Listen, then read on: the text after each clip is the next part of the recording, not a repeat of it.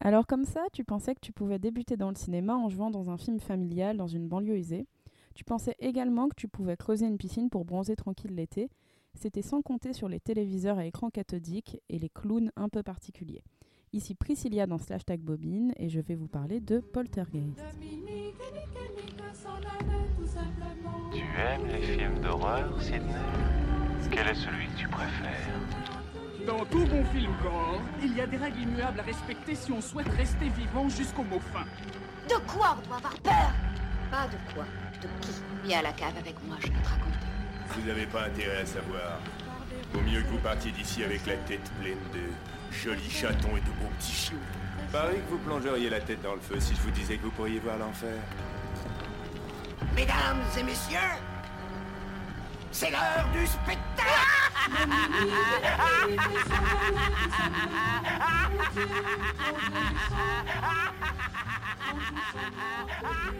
Bonjour, bonsoir, on se retrouve pour un nouvel épisode de Slash Tag Bobine pour parler du film Poltergeist. Et euh, je suis euh, cette fois-ci accompagnée de deux acolytes. Euh, premièrement, elle ne se transforme pas les soirs de pleine lune, mais un très bon flair pour dénicher les meilleurs films d'horreur. Je suis accompagnée de Johanna. Hey, salut Merci pour cette intro Euh, puis, elle n'a pas de chapeau pointu, mais vous ensorcelle en vous parlant de Piranha 3D. J'ai également l'honneur d'accueillir Jeanne. Salut Comment ça va toutes les deux Bah, Ça va et Ça va et toi Ça va, ça va, comme un, comme un lundi. Comme- Oh non Alors cette Bah, pardon, excusez-moi. euh, excusez-moi. ouais. Comment tu, tu... Ça va Tu le sens cette... euh, Ouais, bah ouais, ouais. Alors, euh, alors euh, on peut peut-être déjà signaler qu'on a quand même mis euh, du mal à se lancer dans l'enregistrement, donc on, on redoute un enregistrement maudit, Oh. au, au- Ouais. au même titre que Poltergeist est un film maudit, parce que effectivement, euh, on va parler de Poltergeist, donc qui est un film de Toby Hooper qui est sorti en 1982. Euh, c'est un film surtout qui a été réalisé par Steven Spielberg, et si j'ai choisi ce film, c'est en grande partie euh, par rapport à Spielberg, parce que ça me faisait plaisir de parler de ce réalisateur, voilà. C'est toujours trouver une astuce euh, pour parler à quelqu'un qu'on a envie de parler. Ah bah classique, hein, vraiment, on est, on est maître dans l'art. hein, je- voilà, voilà. Et euh, du coup, est-ce que vous connaissiez ce film? Est-ce que vous l'aviez déjà vu? Quel était votre, euh, quel est votre rapport à Steven Spielberg? C'est quoi pour vous? Steven Spielberg C'est quoi pour vous? Spielberg Steven Ok, Steven ou Spielberg. Bah allez-y. Hein. Ah bah, Alors, euh, bah, moi, Non, mais la- vraie question- vu, hein. Ouais, voilà. J'avais jamais vu euh, euh, Poltergeist. Euh, J'ai toujours voulu le voir, mais j'ai jamais eu l'occasion. Parce qu'il y a toujours une aura autour de ce film, euh, une sorte de malédiction, et apparemment, remis dans son contexte, c'est- c'est le film d'horreur le plus flippant euh, des années 80, euh, des années 85, l'année 85. Très précis. 82, C'est non 82. 82. Ah, mais j'ai ah ouais Ouais. Ouais. Ah bon bah de l'année 82 alors et, euh, et du coup j'étais très intrigué.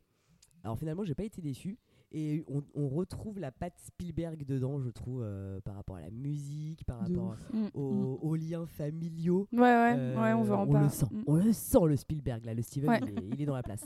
Ouais. Ouais, ouais, je suis d'accord. Euh, moi, j'avais jamais vu, j'en avais beaucoup entendu parler, et euh, du coup, bah, euh, à l'occasion euh, euh, d'un poste de Movies in Paris, je me suis dit, tiens, allons le voir au cinéma. Movies in Paris, Mais qui est cette personne Et du coup, bah, on- on- je l'ai vu euh, bah, au cinéma euh, voilà, pour la première fois cet été. Et euh, bah, franchement, j'ai adoré. Je m'attendais pas du tout, du tout à ça. Et, euh, et j'ai encore plus aimé que ce que j'avais pu imaginer. Donc, c'était une très, très bonne surprise. Après, euh, bah, clairement, ça se sent que bah, c'est Spielberg euh, qui est aux manettes euh, totales et Toby Hooper, c'est vraiment un prête-nom. quoi. Et je trouve ça un peu triste, cette histoire, finalement. Bon, je suppose que c'était un arrangement entre eux, et voilà, mais c'est vrai que même après avoir lu des trucs, je trouve ça un petit peu dur. Euh, je sais pas si on en, on en parlera peut-être après. Bah, je vais en parler ouais. après. ouais, Mais, euh, mais voilà, et sinon, bah, j'ai vraiment adoré euh, l'ambiance un peu film, euh, film familial euh, qui dégénère et qui, qui vrille en un truc euh, hyper effrayant. Et il y a eu des moments où j'étais pas bien. Donc en fait, je trouve que ça marche bien. Et ça faisait longtemps que j'avais pas vu un film qui m'avait mis aussi mal à l'aise.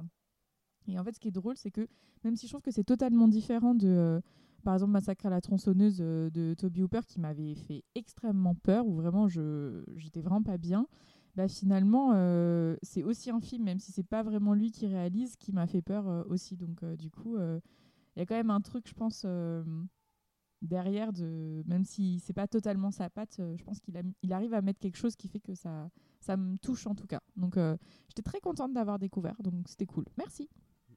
Très bien. Euh, pour la petite histoire, en fait, on l'a vu avec Jeanne donc, euh, aux Écoles Cinéma Club, qui est euh, un, un cinéma indépendant de la rue des Écoles que je vous conseille parce qu'ils ont toujours une très bonne prog.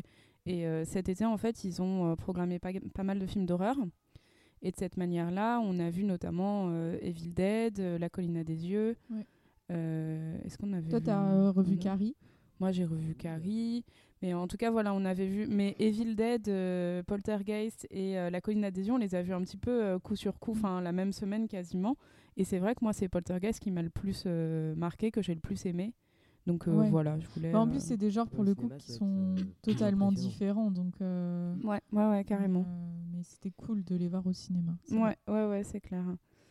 Euh, donc effectivement, c'est Toby Hooper qui a réalisé le, le film, mais sa, sa parenté, c'est plus euh, Spielberg, et je trouve que ça se sent tout de suite euh, dès les, dès les premières images Mm. du, du film. La musique. Ouais, de bah ouais. La musique, c'est Ouais. Spielberg. C'est Ouais, ouais, c'est vraiment clair. estampillé, quoi. Ouais. Le clair. côté euh, petit pavillon, euh, la Bah, manière ça, dont un- dans, dans Ouais, ouais, la un- famille et tout, je trouve que c'est vraiment... Ouais, c'est un thème euh, vraiment euh, Spielbergien. Oh là Euh, pour revenir à Toby Hooper, euh, donc il est né en 1943 à Austin, euh, donc au Texas, et on lui doit notamment Massacre à la tronçonneuse, donc qui est sorti en 1974 et qui est donc un classique du genre des slashers. Et par la suite, en 76, il a fait Le Crocodile de la mort. Mais c'est vraiment avec Poltergeist qu'il rencontre son premier gros succès au box-office. Et euh, finalement, sa carrière, elle contient que des films de, de genre. Pas forcément des gros gros films, bon, à part évidemment Massacre à la tronçonneuse et Poltergeist, mais en tout cas il a fait que des films un peu euh, horreur, euh, SF quoi. Mais je crois que d'ailleurs, euh, Poltergeist, c'est un peu le, le dernier qui, qui va le faire. Enfin, qui va le mettre un peu sur le devant de la scène parce qu'après, Ouais, ça. fait, il, les Après, films il fait pas après, grand-chose, c'est non. des échecs. Bah, il fait Poltergeist va- 2. ah, c'est lui qui réalise le 2 Ouais, ouais, ouais. J'avais pas vu. Ouais, ouais, il me semble. Euh, et donc, euh, il y a beaucoup de rumeurs en fait sur le fait que c'est euh, plutôt Spielberg qui a réalisé Poltergeist. Ce qui est certain en tout cas, c'est que c'est lui qui l'a monté et qui contrôle la plupart des éléments du film en fait. Pour en venir à Spielberg, du coup, il est né en 1946 dans l'Ohio et il a été révélé au grand public avec Les Dents de la Mer en 1975, bien sûr. En 1982, en fait, euh, la, même année, il, il sort le film E.T. l'extraterrestre. Et euh, du coup, euh, le Poltergeist et E.T. en fait sont sortis à une semaine d'intervalle. Et euh, du coup, les revues Time et Newsweek ont baptisé l'été 82 de l'été de Spielberg. Donc Oui, c'est un gros gros succès pour lui. Et en fait, c'est à partir de 1980 que Spielberg a écrit le premier scénario d'un film qui s'appelle Nat Time et qui est en gros le, le scénario de Poltergeist. Et euh, il y avait un article en fait dans le contrat de Spielberg avec Universal, avec qui il faisait E.T., qui, euh, qui l'interdisait de réaliser un autre film. C'est pour ça qu'il a trouvé quelqu'un d'autre pour, euh, pour le réaliser. Bah, comme À on disait, on arrive quoi. toujours à nos fins. hein, Ouais. euh, Bah, c'est ça. Et du coup, euh, le, en gros, euh, Frank Marshall, un des producteurs, a dit que la force créatrice du film venait surtout de Spielberg. Il y a d'autres acteurs aussi qui ont, euh, ont dit euh, que Spielberg était là six jours sur 7. et Zelda Rubinstein, que Johanna adore, voilà, Ouais, par exemple, a signalé dans une interview. Ça y est, c'est parti. Et bah, du coup, je vais te dire ce qu'elle a dit. et Je te propose de nous le dire avec sa voix. Alors, elle a dit que c'était Hooper qui, euh, qui mettait en place les prises de vue et que c'était Steven qui faisait les ajustements. Voilà. Et tu, là, tu veux que je répète la phrase entière Je. Oh là là, j'ai déjà oublié le début. Non, mais je rigolais.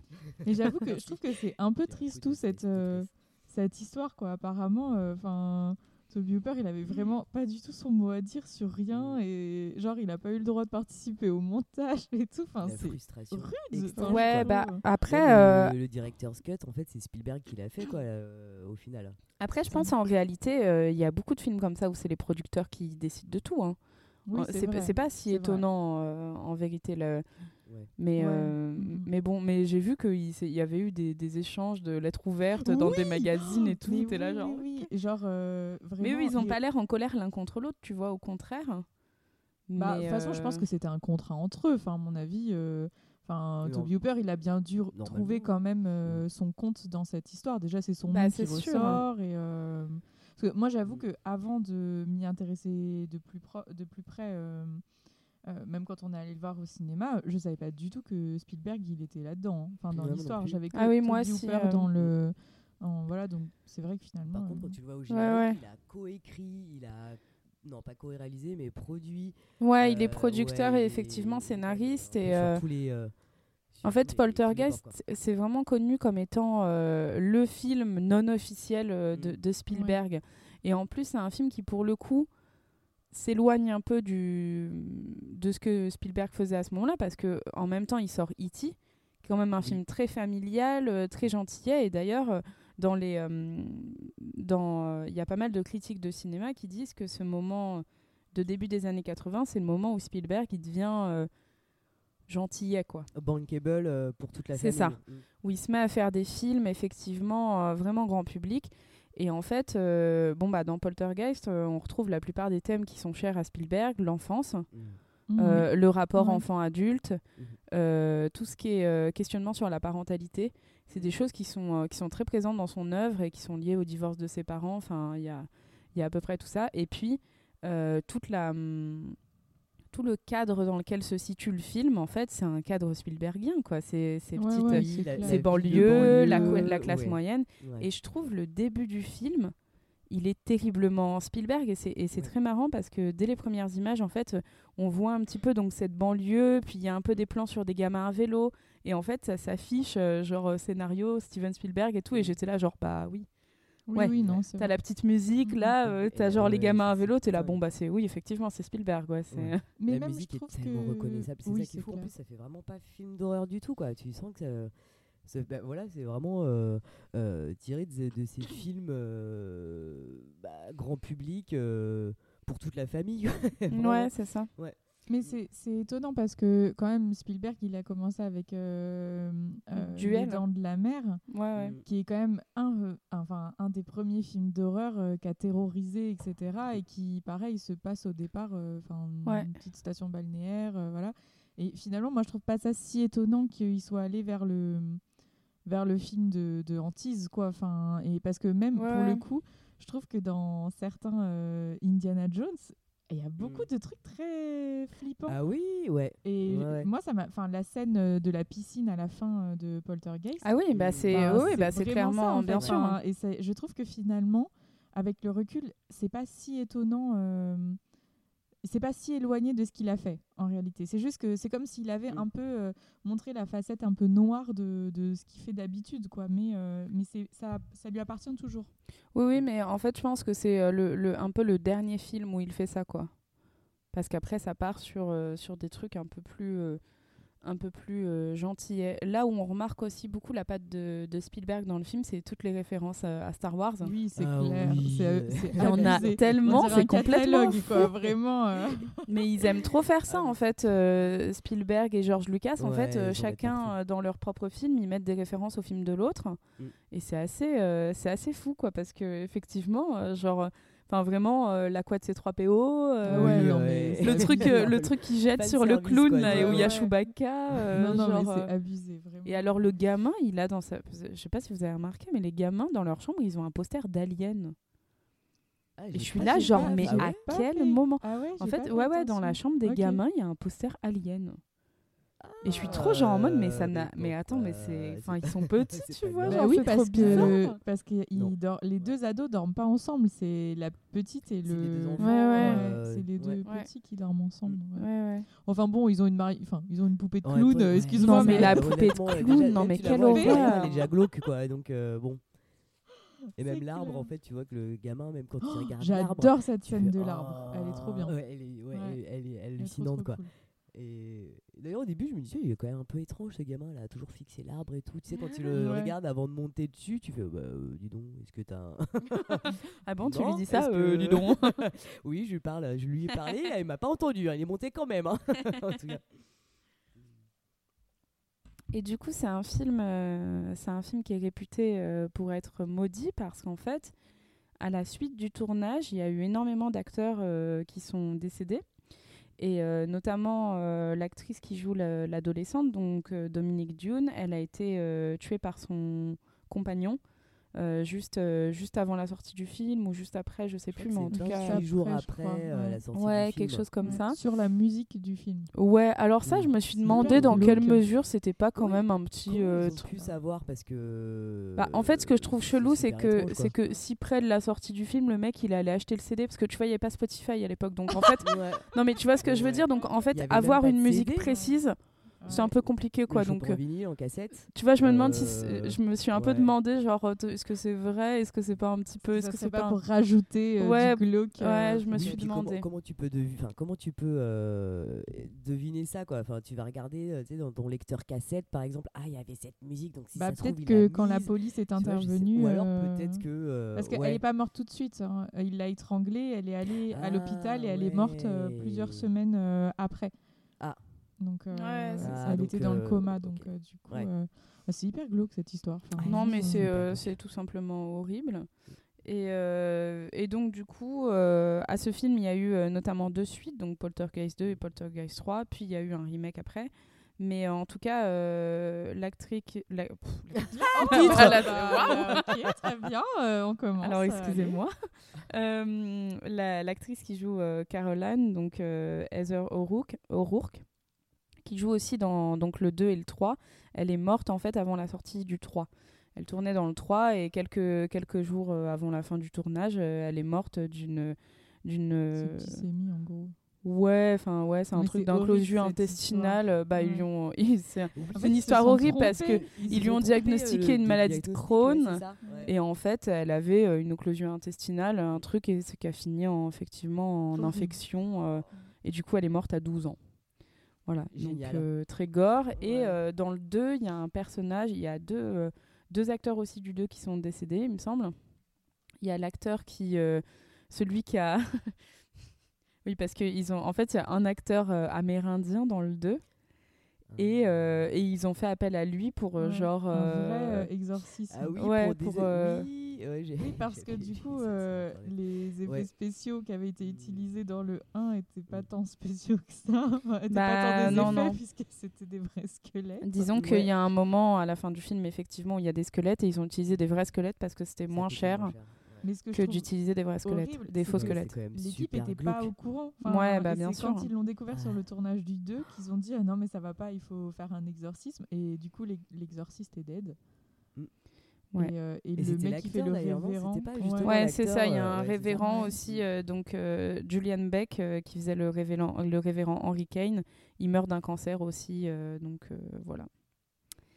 Tous ces gens morts à la suite du tournage de. Poltergeist. Moi, je- enfin, c'est toujours trop drôle. C'est c'est euh, malédiction de film. C'est comme Mm. l'exorciste et tout. Ouais, il y a effectivement un, l'exorciste. un euh, truc où en fait euh, tu rapproches dans, enfin, tu Bah, le réel et la beaucoup de morts euh, qui sont Mm. finalement euh, totalement décorrélées les unes des autres, mais Mm. c'est juste euh, parce que ça fait la légende, enfin Mm. comme après tout en Camon, etc., où ils ont dit qu'il y avait une malédiction parce que Oui. plein de gens de l'expédition mouraient, mais en fait c'est juste que bah, la mort elle est, co- elle est partout, donc en réalité Ouais, c'est un pur hasard, mais qui Ouais, c'est ça. fonctionne très bien. Et Ouais. comme ça, ça joue sur notre notre notre euh, amateurisme de, tu sais, de, de, de, de, de légendes, de mythes. Bah et du coup, ça, forcément, on a en- quelque part envie d'y croire parce que euh, Ah ça oui. fait partie du, euh, de quelque chose qui nous dépasse. Et du coup, il y a quand même un côté très fascinant par rapport à ça. ouais carrément. Mm.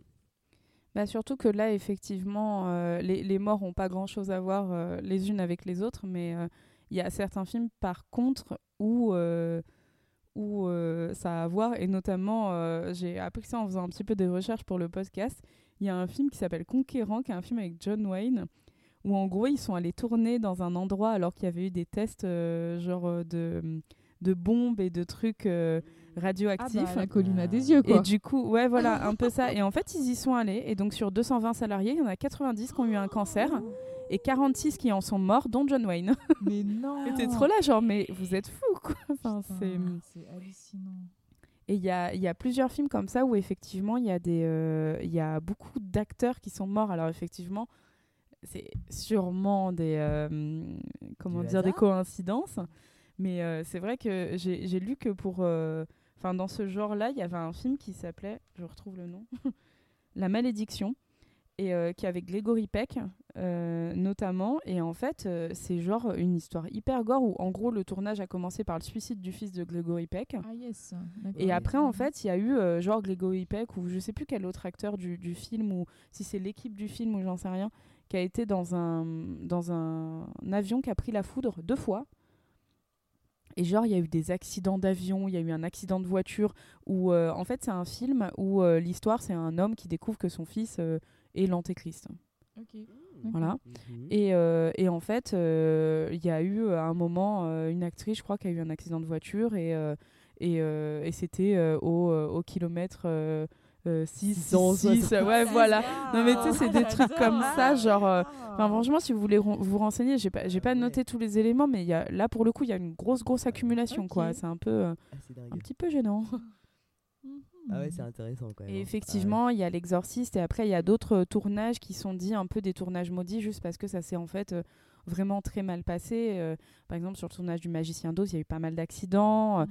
le tournage de la quatrième dimension, il y a juste trois personnes qui ont été décapitées. Enfin Oh bon, non. euh, genre non mais franchement, c'est complètement Ah, fou. La décapitation. Hop. horreur. Ouais, la, la Passion du Christ aussi, c'est réputé pour être un tournage horrible. Jim Caviezel, il lui est arrivé des trucs euh, affreux. Enfin, ça a été, euh, ça a été assez, assez intense. Et puis, bien sûr, il y a aussi euh, Apocalypse Now, Mm. où vraiment, du début à la fin, c'était, euh, c'était un enfer sans nom et que on, on- on connaît tous cette phrase de, de Francis Coppola qui a dit, qui a dit quand il a eu le, je sais plus s'il a eu la Palme d'Or ou je sais plus. Quand, en tout cas, il a reçu un prix et il a dit genre, c'est pas un film sur le Vietnam, genre ce film c'est le Vietnam. Oh là là, d'accord, ok. Mais il y a Lost in La Mancha aussi. Oui. euh, Ouais. Le Ouais. premier que Gilliam. Terry Gilliam a Ouais. essayé de faire, en fait, c'était vraiment une hécatombe totale, quoi. Même les, même les éléments étaient contre lui. euh, Il y a eu des inondations dans le désert alors qu'il pleut jamais. Enfin, Mhm. c'était toujours, toujours, toujours une suite, une suite, une suite de, de gros problèmes. euh, euh, Bah, hum, voilà. Les Dents de la Mer, ça a été pareil. euh, il n'y arrivait pas. L'équipe de tournage euh, a commencé à se mettre en grève. euh, Le requin mécanique marchait pas. ils l'ont- il l'a perdu ou il a perdu des caméras dans l'eau ou je sais pas quoi. Enfin, ça avait l'air d'être aussi euh, bien calamiteux, mais beaucoup plus technique quoi. Enfin, que des problèmes euh, autres euh, de malédiction. ou Ouais, bah oui. Il n'y a pas de magie derrière, enfin, il n'y a pas de, de- Ouais, non. d'ensorcellement euh, derrière, quoi. Et euh, un, des, euh, un des trucs aussi qui s'est passé euh, avant qu'on débute euh, le fait de parler un peu plus en détail du film, c'est que dans, dans cette fameuse scène avec la marionnette euh, du clown, là, en fait, il y a eu un problème de, de, de réglage de la marionnette et le gamin a failli mourir étranglé, en fait. Il, Ah il jouait pas du tout, le truc l'étranglait vraiment et c'est Spielberg qui s'en est rendu compte et qui a sauvé le gamin. Et, euh, et homme, ça, hein, c'est pareil. Bah, bien sûr. Et ça, c'est Il a vraiment pareil. tout fait euh, sur ce film, vraiment tout, quoi. C'est ça, il a même sauvé le gamin, tu C'est vois. le secouriste, C'était alors, le euh, qui, secouriste. qui va pas bien, qui va bien, ouais, c'est bon, j'y vais. Hop. Là, en fait, il avait pas de budget. Il a décidé qu'il devenait tout. il pouvait pas payer Bah, les gens. ça. La déco, c'est moi qui l'ai fait. C'est Ouais. ça. C'est trop ça. Et du coup, je vous propose euh, de. euh, en fait, il y a- il y, a plusieurs accidents comme ça de tournage où, euh, où des, euh, des acteurs ont failli, euh, bah, ont failli y rester, quoi, parce qu'il y a eu un mauvais réglage, parce qu'il y a eu un accident. Et du coup, je, vais vous en, je, voulais euh, en vous parler de, de certains. J'ai pas vraiment eu le temps de, de faire ça euh, comme un jeu, mais peut-être que je peux improviser. Je sais pas ce que vous Allez, en pensez. improvise. On a peut pas être besoin un toi. jeu. ouais. La vie est un jeu. La vie est un jeu, finalement. Alors bon, on va peut-être commencer par euh, donc avant de euh, avant de parler de ceux qui ont failli mourir mais qui ne sont pas morts. Ah, je vous propose de deviner un film de- d'un acteur qui est vraiment mort pour le coup. C'est une des morts les plus célèbres du cinéma. Euh, alors c'est un film à l'univers euh, bien particulier. euh, dont le titre fait référence à un volatile. Le corbeau? Ouais. Ah bah. bah, c'est ça, bravo. c'est donc euh, The Crow. Euh, avec Brandon Lee, euh, où en fait Brandon Lee est mort pendant le film, quoi, pendant le tournage du film. Ah, pourquoi Exact. il lui est arrivé quoi Moi, je suis En pas fait, au courant de- euh, de- non. je suis au courant de En rien. fait, euh, le, il y a, pas dit. crois, en gros, euh, en gros, il y a un accessoiriste qui a, hum, qui a acheté des balles pour, euh, pour un, un des pistolets euh, du film. Et, euh, et il a utilisé euh, le pistolet avec les balles, mais après il a enlevé les balles, etc. Ils ont été mis à les balles ont été mises à part, etc. Et euh, quand il y a eu la scène qui a été tournée où un personnage tire sur le personnage de Brandon Lee, il restait un fragment de balle qui s'est mis et du coup il est mort quoi. Ah, mais c'est horrible. C'est horrible. Ouais. Ouais ouais, c'est une histoire et Mm. du coup en fait et le, le truc euh, fou c'est que le film en fait il enfin il- je pense que la prise elle est dans le film quoi, genre euh, que tu le non. tu Enfin, il y vois a sa vrai- vraie mort. Bah, en je fait, c'est crois, hein. snuff movie quoi. Ah, tu mais vois ouais, sa c'est mort à l'écran. Ah. Ouais, je me demande, Ouais, je sais plus, je Ah, sais c'est plus comment ils ont fait après euh, s'ils ont mais parce que je crois que c'était vraiment le dernier jour de enfin bon, en tout cas, c'est il y a toute une aura très particulière autour de ce film et d'ailleurs, euh, il y y a un remake qui est en train d'être tourné. Donc euh, donc voilà, mais en Ah, tout cas, c'est euh, Ouais, ouais, la mais enfin peut-être bon, tu flippes quoi, tu vois. je te jure. Tu sais, ça ressemble un peu à l'affaire euh, Alec Baldwin, tu Mais sais. oui, Ouais, bah, c'est ça. Bah ouais, c'est Ouais, ouais. ça. Ouais ouais, bah, en faisant mes recherches, je suis pas mal pa- tombée sur ce truc euh, d'Alec Baldwin Est-ce mais qu'il a c'est eu la Palme d'Or pour la meilleure mort ou Pardon. que je ne sais pas. Peut-être. On sait jamais. C'est terrible, là, c'est euh, terrible. Mais mal. Sens mal. Et donc, euh, alors, des acteurs qui ont failli perdre la vie dans leur rôle. Euh, le tout premier, donc je vais peut-être vous faire deviner les acteurs et après vous devinez le film. Ok. Ça vous va. Alors, tout premier acteur, c'est un acteur que personnellement j'adore, qui a joué dans une trilogie euh, à succès dans les années 80, euh, Euh, qui est une trilogie euh, de Ethan SF. Hawke. Oui, bon, Non, j'allais pas du dire. tout. Bah, quelle trilogie de quelle trilogie il a tourné euh, Euh, Bienvenue à Bah voilà, 1, 2, bah, 3. Ah, mais concentrez-vous s'il vous plaît. Oh, c'est sérieux est. depuis qu'il n'y a plus Adrien. Et donc, hein, euh, ça il- déconne pas. hein. Et donc, il a joué dans une trilogie euh, à succès qui, euh, qui est très très culte. Et ensuite, il a, euh, il, a été, euh, il a été dans une série pendant assez longtemps, donc personnage principal d'une série. Et après, il a dû arrêter euh, malheureusement sa carrière parce qu'il a la maladie de Parkinson. Euh, Michael J. Fox? Oui, oui.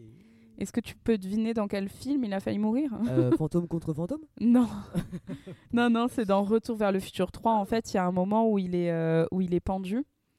Euh, et en fait, euh, bah, il était censé, pour que ça paraisse plus réel, il était effectivement vraiment pendu, mais il était censé avoir ses mains en fait pour empêcher le truc. Et à un moment, ses mains se sont enlevées, ils se sont pas vraiment rendus compte jusqu'à ce qu'il perde horreur. connaissance. Voilà. Quelle Oh là là Donc voilà. là là Dieu. là, mon Oh, Dieu. ben, D'accord. Voilà, voilà. Mais peut-être que c'est Euh, comme ça qu'il a. Peut-être que du coup ça a fait un caillot au cerveau et c'est peut-être pour ça qu'il a. Parkinson. Mais non. Non, c'est génial. Mais On voyons, c'est quoi cette, cette théorie tu fake sais news. Fake news, ouais. Ah Théorie du complot, attends. C'est trop ça. Euh, du coup, euh, ma prochaine est une actrice euh, qui a joué dans pff, énormément de films, dont un film qui implique un bateau énorme, euh, voilà. Kate Winslet. Titanic. Ouais. ah, bah, Et c'est effectivement dans Titanic, en fait, dans une des scènes où, euh, où avec, euh, avec Léo, euh, ils doivent euh, s'enfuir et plonger dans l'eau pour aller ouvrir une grille. Là, je sais pas si vous Ah oui, voyez. euh, oui, oui. Et ben en fait son manteau s'est coincé dans le dans la grille et du coup euh, bah, elle a failli mourir noyée quoi. Oh, mais quelle horreur euh, le cinéma Ah, quand même, c'est Ah quand bah même c'est un un métier hein. dangereux hein, Ouais. euh, Voilà. Euh, alors après j'en ai une autre qui est vraiment enfin c'est- c'est pas drôle du tout mais je, je trouve ça assez cocasse quand même. Euh, donc l'actrice donc c'est une actrice euh, qui a tourné euh, dans les X-Men notamment.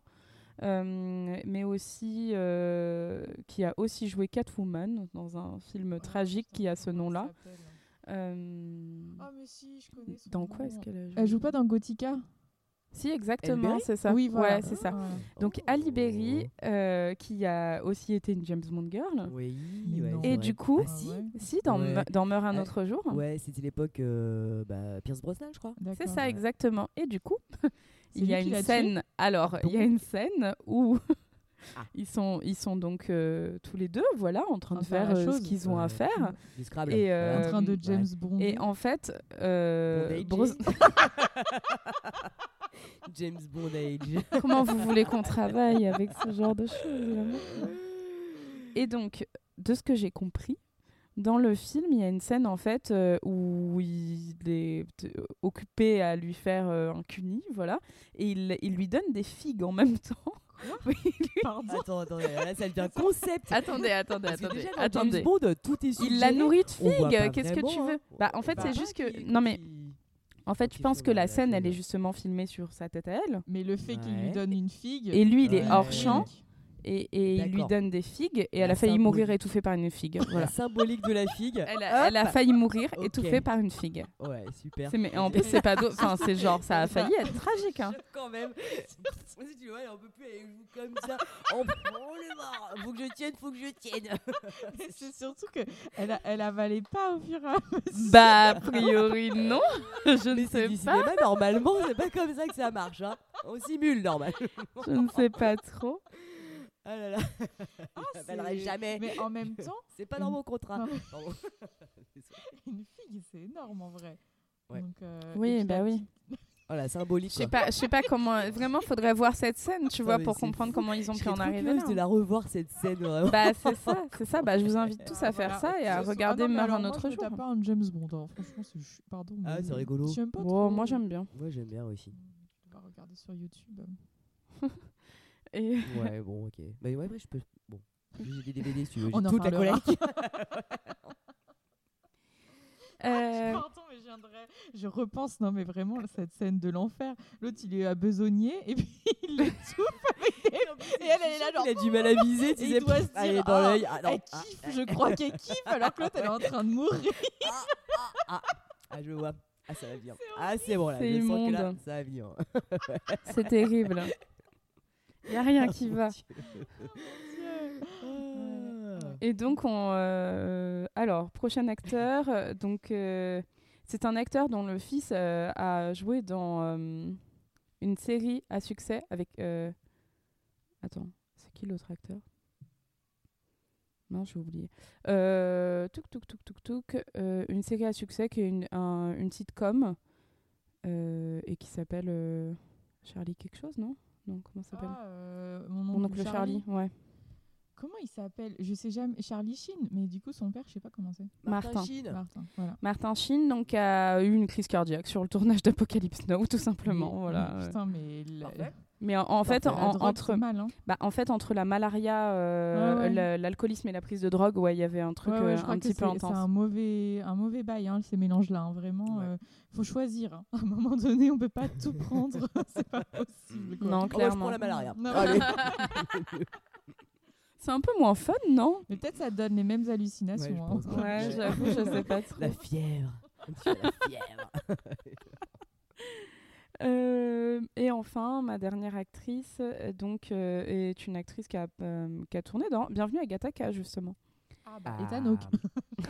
Wow. Bah, bravo c'est ça. Non pas du tout. Pas du tout. Euh, Bah, qui Bah, euh, Yuma Ouais, Ouais, c'est ça? C'est ça. Et en fait, euh, dans, pendant le tournage de Kill Bill, à un moment, elle, doit con- elle conduit une voiture, là, euh, parce qu'elle est en train d'aller se venger ou je sais pas quoi. Et en fait, elle s'est crachée avec la bagnole et elle a failli mourir. Oh. Oh quoi. mon dieu. ok. Voilà. Ok. Ah ouais. Voilà, voilà. Mhm. Et effectivement, pour, euh, pour euh, ra- rattacher à ce qu'on disait tout à l'heure, dans L'Exorciste, la- l'actrice qui joue la mère, dont j'ai pas noté le, le nom parce que je suis, une, je suis pas sérieuse du tout, euh, elle se fait pousser par, euh, par la petite à un moment et en fait, elle s'est tout simplement cassé le coccyx. euh, voilà. Oh Ils ont gardé la prise hein, parce que ça paraissait très réel, sa Ah bah, douleur tu du coup. m'étonnes, tu m'étonnes.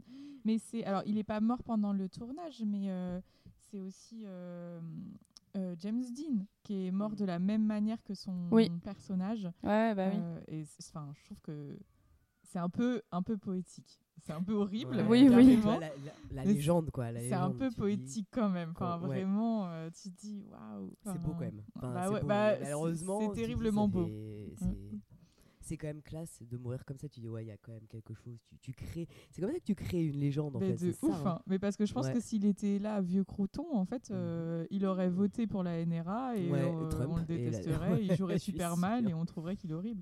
Bah, Bon, euh, on est comme très triste qu'il soit mort mais Wayne, John Wayne ouais. aussi. Mm. Finalement, tant mieux qu'il soit. Le mot, le mot Tant de la fin, joué, c'est ça. euh, Tant qu'il mieux. ait joué dans un désert rempli de, rempli de radioactivité, finalement. Sélection naturelle. Bah, en même temps, euh, du coup, il y en a euh, Mm. 110 autres personnes qui ont survécu, hein, donc Oui. euh, finalement, euh, Ouais, ouais, c'est vrai. bon voilà, les c'est défenses vrai. immunitaires, c'est tout. hein, donc, Ouais, euh, ouais. Mm, mm. C'est un bon ratio.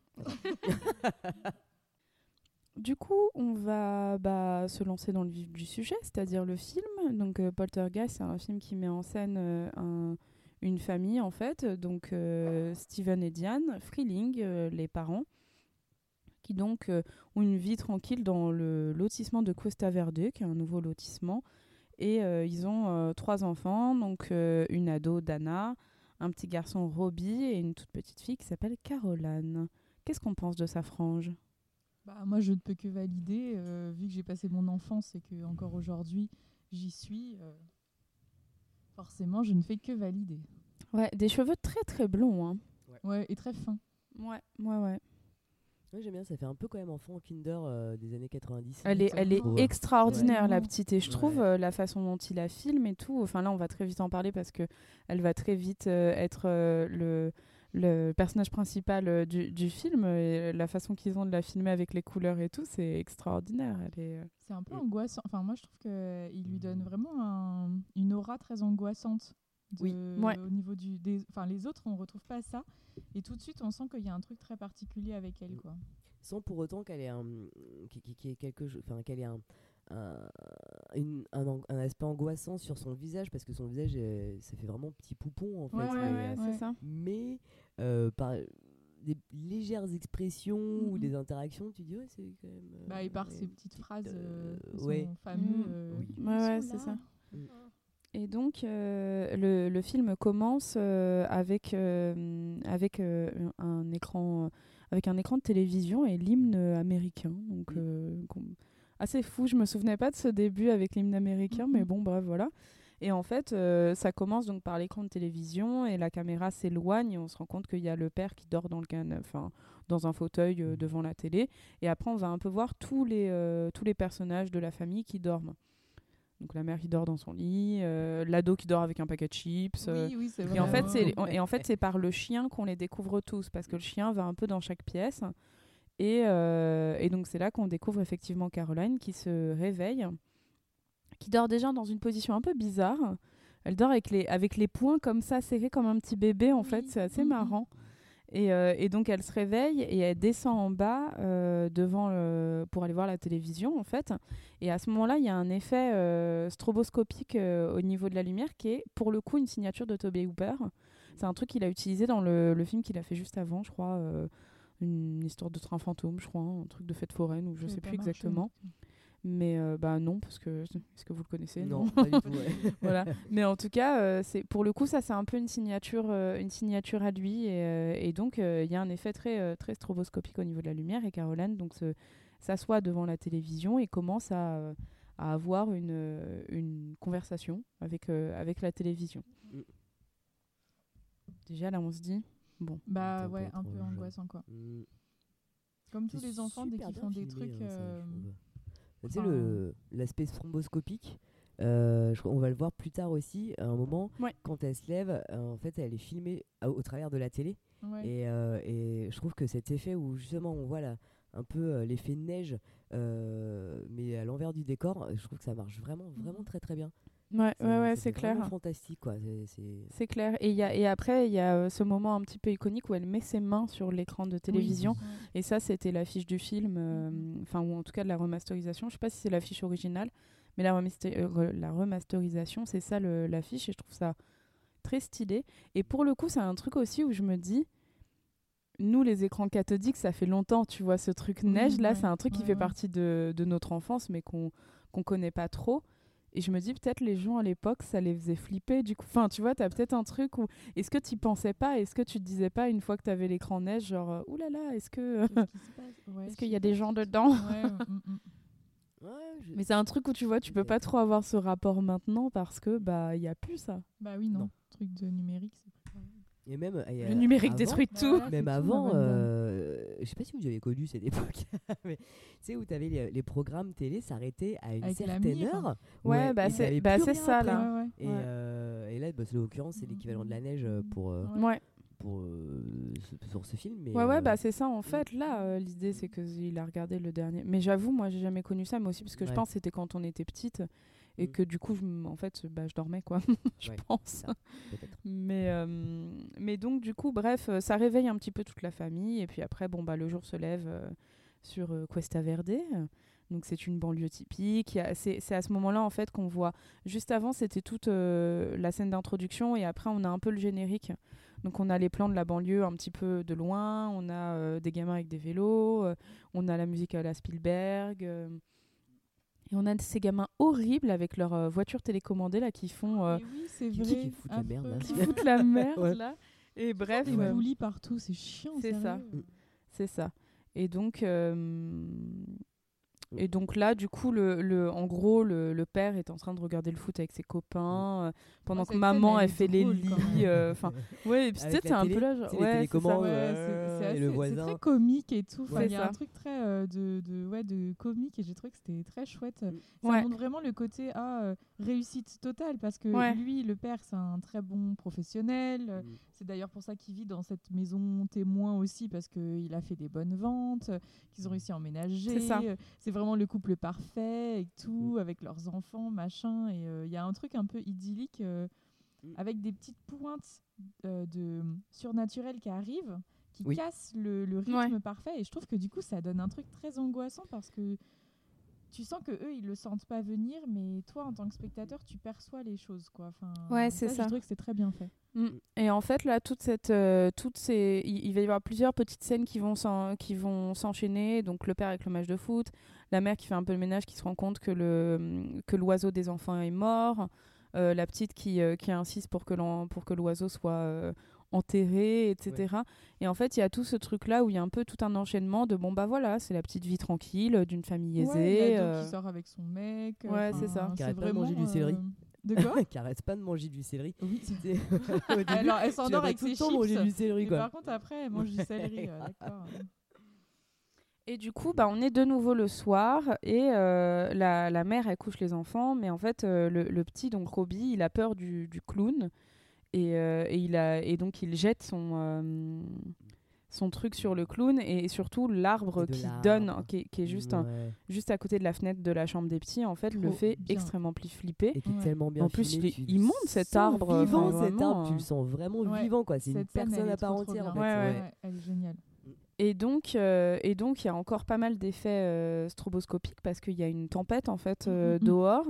Donc euh, voilà. Et pendant ce temps-là, les parents, ils sont en train de fumer Des joints. des, des genre euh, tranquille quoi. Mais ce couple m'a fait trop plaisir. Ils Ouais. sont trop cute. Je sais pas, ils rigolent entre eux. euh, Ouais, ils sont très mignons. euh. Je trouve que c'est rare de voir euh, dans ces trucs un peu banlieue américaine euh, un couple pas trop plan-plan. euh. Ouais, je c'est sais pas, vrai. tu sens qu'ils s'entendent bien. Et tout le long du film, il y a un truc vachement d'affect Ouais. euh, entre eux qui, Ouais, est, ouais. qui est vachement cool, je trouve, et qui fait sain. Enfin, Ouais, ouais, c'est vrai. Je sais pas, Exactement. j'ai trouvé que du vrai. coup c'était très naturel et euh, c'était. bah, euh, en plus, ils sont super jeunes. Enfin, Ouais, ouais. je sais pas, elle, elle dit qu'elle a eu son fils genre à À tro- Ah oui, à 18 ou euh, 19 ans, un truc comme ça. Hyper Sa tôt, fille, du coup, Sa fille. Ah Bah oui, je pense euh, qu'ils sont effectivement bah très jeunes. euh. Ouais, mais tu vois, ça euh, fait vraiment euh, famille, enfin pas famille lambda, mais tu vois, euh, vraiment famille euh, réelle, je Ouais, trouve. ouais, quoi. T'as ça. vraiment ce côté très réel où tu sens qu'ils ont vécu une jeunesse dans Mhm. les années un petit peu 70 Ouais, et du coup ils étaient un peu un peu babos. Maintenant ils sont un peu plus posés. Mais tu vois trop leur, leur historique en fait et du coup ça les rend vraiment euh, réels euh, parce que limite tu peux peut-être euh, enfin voilà en tant que futur parent tu peux Mhm, mhm. peut-être t'identifier. Et je trouve que c'était on, on voit pas ça. On n'a pas l'occasion de voir ça dans dans la plupart des films d'horreur où t'as une famille quoi Bah, et puis je pense que c'est pour ça tout, que ouais. ça rend le truc effrayant. Enfin, Oui, bah ouais. euh, Ouais, ouais, c'est euh, clair. vrai quoi, parce que tu sens qu'il y a de base, il y a rien qui fait qu'il devrait être touché par ça. Enfin, il y a pas Ouais. de drame, il n'y a pas. Donc, euh, il y a pas de secret enfoui il y a pas Oui, bah, c'est ça. rien du tout quoi Oui, oui, bah c'est ça. c'est pas genre un château hanté quoi. ça, hein. Ouais. Ouais. Donc il y a Ouais. ça aussi qui joue, je trouve. Ouais, c'est vrai. Et, euh, et du coup, bon, bah bref, les parents euh, sont en train de, de fumer et de, et de s'enjailler et de se... À un moment, la mère, elle lui dit, genre... euh, Non, mais c'est trop ça, elle lui dit... Je sais pas, lui, il, il fait un truc où juste... euh, il fait juste des bruits et il, il la touche un peu, je sais pas quoi. Et elle dit genre... Ah, en anglais, elle dit un truc du genre... Ah, j'adore quand t'es obscène et tout. ah oui, oui, oui. il a rien Quand fait des de... beaux cochons alors Mais oui, voilà, alors qu'il a rien dit, tu vois, t'es là, bon, bah très bien. Et bref, le petit les interrompt parce qu'il a, il a trop peur et du coup, son père retourne le coucher et il lui explique comment compter euh, quand, l'orage, ouais, ouais. l'orage euh, qui s'éloigne. Et bon, finalement, les deux gamins dorment avec les parents. Voilà. voilà. Donc, Mais euh, ce clairement- c'est une très bonne scène de terreur euh, enfantine. Oui, ouais, Oui, tout à je fait. trouve que on, retrouve totalement en tant qu'adulte euh, des angoisses qu'on a pu avoir gamin. Et euh, je trouve que c'est ultra bien fait. Enfin, Ouais, ouais, c'est vrai. pour le coup, Spielberg, il filme quand même tellement bien les enfants, c'est sans les prendre pour Ouais. des neuneux. Ouais, ouais, tout à fait. Enfin, vraiment, Ouais, c'est toujours clair. un plaisir. Donc, euh, Ouais. c'est bon, ce réveil matinal euh, familial, c'est trop cute, quoi. Enfin, Oui, Ouais, oui, oui. ouais. Et du coup, euh, bah, en fait, au milieu de la nuit, Caroline se réveille de nouveau et discute de nouveau avec, euh, avec l'écran. Et ce coup-ci, euh, il y a une ombre qui sort de l'écran et qui se, Qui se met dans le qui mur. se met hein, dans le mur, ouais, et puis il y a Ouais. une sorte de tremblement de terre. hein. Mais que Et eux seuls vont sentir. Voilà. Ah oui. Et euh, à ce moment-là, euh, Caroline dit à ses parents, euh, ils sont là. Ils sont là. Euh, Et la mère, elle tilte un peu. Elle tilte sans tilter. Elle dit tiens, qui ça Ils sont là? Ouais. Et, euh, Et à partir de ce moment-là, et- ça va vachement s'enchaîner, quoi. Ouais. Ouais, c'est ça. En fait, à partir du lendemain, euh, pendant la scène de petit déjeuner, euh, Robbie se rend compte que les couverts sont complètement euh, Tordu. tordus. Après, on voit, on voit pas mal, on voit la scène avec euh, les chaises. des chaises, ouais. Beaucoup trop drôle, euh, Ouais, les chaises génial. qui se mettent dans un sens ou dans l'autre, là, c'est n'importe quoi. Ouais. Et puis après, euh, quand, quand, le, quand le père euh, rentre du travail, euh, bah, du coup, la mère est, a trouvé le truc et Ouais. du coup, elle lui fait la, la démonstration euh, avec la chaise qui se déplace toute seule euh, dans, la cuisine, en fait. hein. le- ouais. C'est étonnant que au départ la mère elle le prenne comme un jeu en fait, comme un truc. euh, Enfin c'est rare je trouve dans un film d'horreur où en fait ils sont pas effrayés de suite. Il y a un peu un truc au départ de jeu et de euh, c'est extraordinaire, euh, regarde regarde regarde. Ouais, Le père il est un peu, il trouve ça étrange et il dit qu'il faut plus le faire. ouais, ouais. Mais euh, mais enfin la mère elle a quand même Ouais, passé toute la mais parce journée que- avec Ouais, sa gamine à jouer Ouais, ouais. Elle est beaucoup Bah- plus, elle est plus détente sa mère. hein. Ouais, puis disons que c'est un truc un peu, un peu scientifique, tu vois, c'est Mm. du magnétisme, donc je pense Mm.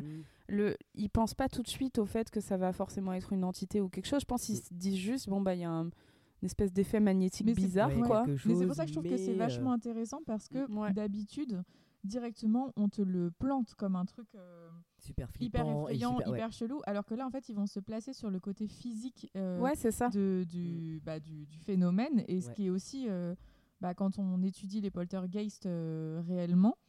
euh, Mm. C'est aussi une- un des trucs, c'est qu'il y a plein de causes potentielles au poltergeist, donc qui sont des esprits frappeurs euh, en français, Mm. mais, euh, mais du coup il y a notamment euh, celle de la physique tout simplement. Ouais. je trouve que c'est intéressant Mm. que une des premières pistes qui soit donnée, ça soit pas le côté surnaturel, mais Ouais, ouais, justement c'est un truc clair. scientifique. Quoi. C'est clair. D'expérience même en fait, que ce soit pas ah c'est hostile etc. Comprendre comment ça fonctionne. euh, Ouais, ouais, Même s'il y a des parce que et, euh, justement quand les chaises bougent, elle dit mais qui c'est déjà euh, quand tu as dit que euh, ils étaient là? Parce qu'elle commence à ouais, ouais, ouais, à- elle, à elle se dire, demande, Tiens, ouais. C'est quand même super étrange, sans pour autant flipper et se dire euh, oh là là ça pue. Non c'est vraiment euh, plus un jeu Ouais. encore quoi. Ouais, vraiment c'est ça. le jeu. Puis elle met un casque à sa fille. Elle... Ouais, ouais, non, mais Ouais. c'est vraiment. En euh, même temps en tant que gamin t'as trop envie d'essayer. Hein. ouais, c'est clair. Ça va être trop, trop rigolo quoi. Et du coup, euh, bah, le soir même, euh, on a de nouveau euh, bah, les en- le- Robbie qui a peur euh, du, de l'arbre Mm. et à juste titre vu que l'arbre l'attaque tout Oui, simplement. bah oui, oui, c'est Voilà. Donc, euh, Mhm. et pendant que l'arbre euh, attaque Robbie et que les parents sont dehors en train d'essayer de d'aider Robbie à descendre de l'arbre, euh, il y a une, une forte lumière qui s'échappe du placard euh, des, des enfants et, euh, et Caroline disparaît. Et qui Et on aspire n'a pas, tout, tout, tout, euh, tout. on n'a pas parlé de la rencontre, euh, la première rencontre avec le clown. Euh, de- bah si du coup, enfin j'ai dit que qu'il euh, jetait un truc sur lui, mais euh, Ah pardon, bah je. Mm. j'ai noté ailleurs. ok, c'est genre la première, le premier soir, ouais. Il a... Mais si tu veux, on peut parler du clown. Hein. Non, non, je euh, crois c'est qu'il y a besoin. J'ai trouvé que c'était très angoissant et que c'était bien réussi parce que Ouais ouais, c'est euh, clair. la scène elle est ultra flippante et, euh, et ça mérite euh, enfin tous les jumpscares euh, de Mm. beaucoup de films quoi et du coup euh, voilà. Ouais, ouais, ouais, c'est clair, c'est clair. Mais c'est marrant parce que cette histoire de clown, en fait, euh, bon, pour avoir vu euh, tragiquement les scary movies, je savais qu'il se passait un truc avec le clown à un moment, mais en fait, Mm. je savais pas quand, et ça vient tellement tardivement dans le film que, Oui. à la toute fin du film, j'étais un peu en mode genre, euh, ah mais il se passe pas un truc avec le clown normalement, et c'est assez, c'est assez drôle. Non, on est plus sur l'arbre. Là, en l'occurrence, on est plus focalisé sur l'arbre Ouais, et euh, le placard, euh, le placard maléfique où, où, où tout se tout fait se fait aspirer, quoi. ouais. Tout- Ouais. tout se fait aspirer, La scène, elle euh, est hyper impressionnante, Ouais. euh, Ouais. je trouve. hein. Même la déco des murs, quoi. Ouais, c'est vraiment bien fait en ouais. plus, quoi. Ouais. Et donc, du coup, euh, bah, ils réussissent à sauver Robbie et puis ils se rendent compte que Caroline a disparu. Donc, euh, bah, ils la cherchent partout. Et, euh, et, euh, et finalement, euh, à un moment, euh, Robbie est devant la télé et en fait, il entend Mm. Mm. Ouais, Caroline. et du coup, il le dit à sa mère. Et donc, euh, ils se rendent compte que euh, bah, est- Caroline, elle est, elle est là. Ils peuvent communiquer avec elle, mais, mais ils n'arrivent pas à la trouver. Quoi. Mm, mm. Et donc, à la suite de ça, ils font appel à une équipe de parapsychologistes. Gistes je sais pas Ouais, comment, on peut, comment on peut dire. Et alors, je psychologue. trouve, les, je trouve quand ils viennent, quand Ah, ils viennent dans la maison. Non, moi, Ah, ce que je trouve, ouais. c'est genre quand ils viennent dans la maison et que genre euh, le gars est là non mais on filme euh, genre il y a un objet qui a, qui a bougé genre de 1 cm en 7 heures euh, je l'ai pris sur vidéo machin et que et que euh, Et le père, du il coup il ouvre la blasé. porte il ouvre la porte de la chambre des enfants il y a tout qui est en train de voler. Mais même d'ailleurs, c'est la manière dont ils volent, il y a un côté très euh, rigolo, je trouve. Tu sais, ils sont en train. Les, Oui, les- oui, c'est les objets sont en train de faire, euh, euh, Ouais, faire ouais, un petit ça, tour. c'est T'as une lampe qui s'approche, qui se visse, qui Ouais, s'allume, hop, hop, hop. Il n'y a aucune ouais puis il y a des animosité et, rires euh, un peu euh, il y a des ouais. trucs ouais bah, ça fait ça fait très un esprit frappeur Ouais, quoi esprit effectivement ouais, voilà. ouais. Mm. Oui, parce que là, pour le coup, pour le moment, euh, mis à part que Caroline a disparu, Ouais, il n'y a rien de négatif. Oui, il y a l'arbre qui a attaqué Oui, il y a ouais. Jusqu'à présent, il n'y a rien de qui met en danger cette famille, en fait. Enfin, Non, non, non, à aucun effectivement. Moment, eux, ils se font attaquer comme dans un, comme dans un film de possession ou, euh, de, Ouais. ou de hantise euh, euh, très violente, quoi. Donc, Ouais, ouais, euh, c'est clair. Et du coup, euh, bah là, en fait, euh, l'é- l'équipe de parapsychologues donc, euh, se, se remet peu à peu de, des émotions d'avoir vu bah, autant de. Enfin, que ce soit aussi fort, ce truc.